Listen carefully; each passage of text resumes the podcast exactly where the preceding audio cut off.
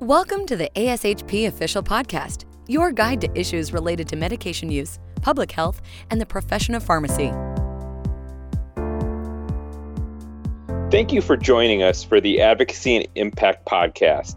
This podcast, hosted by ASHP's Government Relations Division, provides an update on what ASHP is currently involved in on the Hill, at the state level, upcoming advocacy opportunities, PAC fundraisers, and strategies in increasing member involvement with their representatives.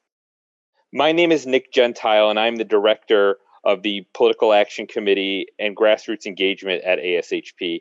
And I will be your host today for ASHP's Advocacy and Impact podcast. With me today is Tom Kraus, the Vice President of Government Relations at ASHP. Thanks for joining me today, Tom. Let's get started uh, talking about today's topic ASHP statement on pharmacist payment for COVID 19 oral antivirals. So, ASHP and five other organizations have released a statement on pharmacist payment for COVID 19 oral antivirals. What was the impetus for this statement? Thanks, Nick.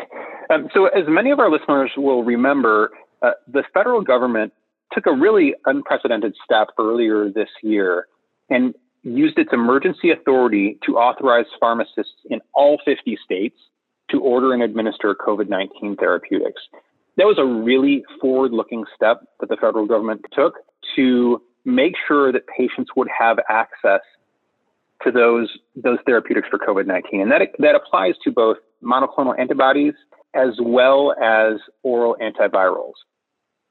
The problem is that CMS, uh, at least with regard to the oral antivirals, has not figured out a way to ensure coverage of those services for Medicare beneficiaries. And we're really concerned that that is going to undermine access to these new oral antivirals for Medicare beneficiaries once those products are authorized by FDA. And, and it's possible that by the time our listeners are, are hearing this, um, FDA may in fact have acted. So we need to get this Medicare issue resolved as quickly as possible so patients have access.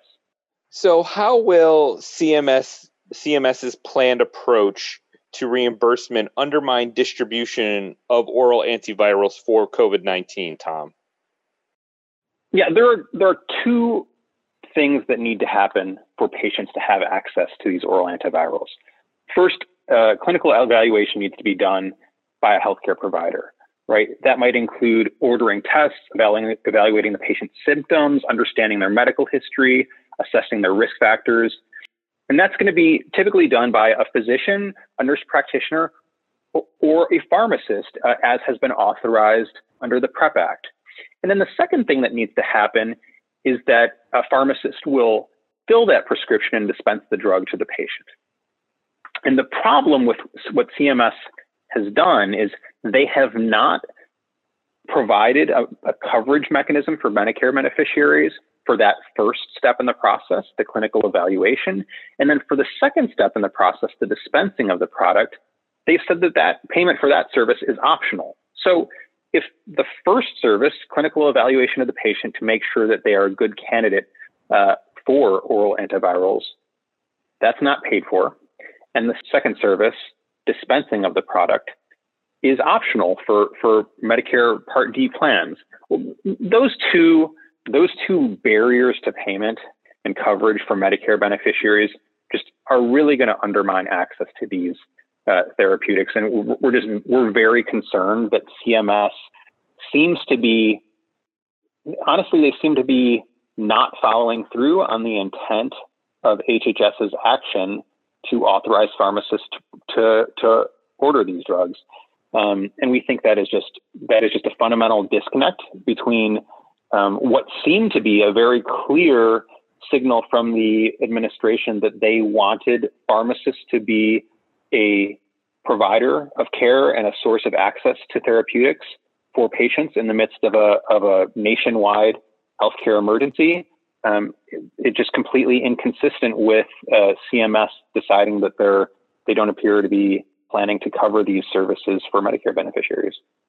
Is there a way that CMS can require payment for pharmacist services related to ordering of COVID 19 oral antivirals?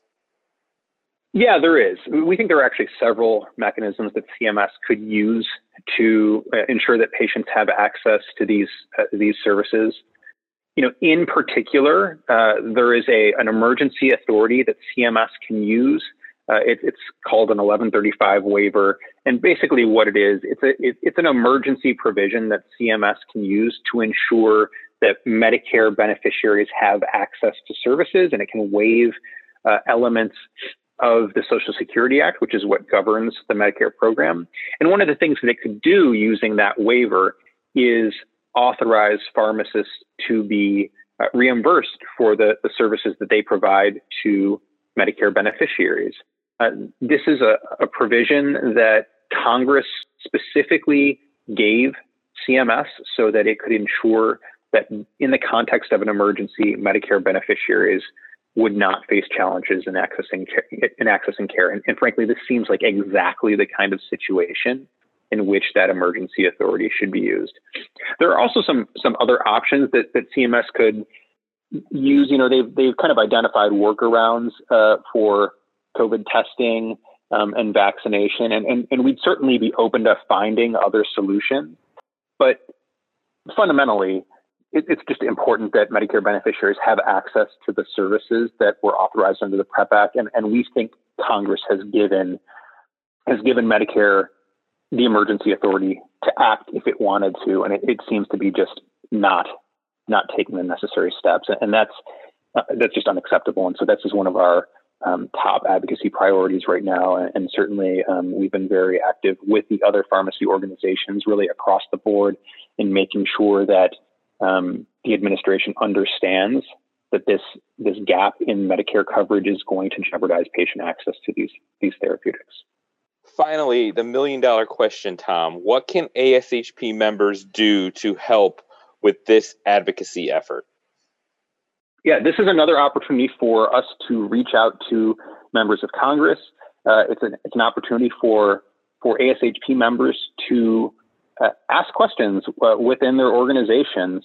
You know, ask questions about how are we going to make sure that uh, we are able to provide these services that pharmacists are authorized to provide. Is there a game plan for uh, providing services, and and and what are we going to do if Medicare ultimately does not cover these services? I think just having that conversation will will will force some attention on this issue, and I think attention is what's going to solve this. I mean, if we can get more people talking about this challenge, I think the I think the answer is pretty straightforward, right? I don't ultimately I think it's that controversial to say that the government should ensure that Medicare beneficiaries have access to the services that it's authorized pharmacists to provide.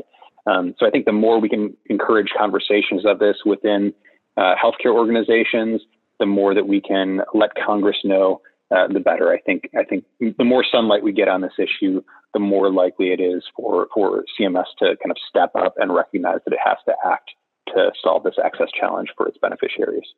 That's all the time we have today, and I want to thank Tom Kraus for joining me today to discuss ASHP's statement on pharmacist payment for COVID 19 oral antivirals. Be sure that your voice is heard Visit ashp.org to learn more about key issues, grassroots efforts, and ways that you can get involved in ASHP's advocacy efforts. Thank you for listening to ASHP Official, the voice of pharmacists advancing healthcare. Be sure to visit ashp.org forward slash podcast to discover more great episodes, access show notes, and download the episode transcript. If you loved the episode and want to hear more, be sure to subscribe rate, or leave a review. Join us next time on ASHP Official.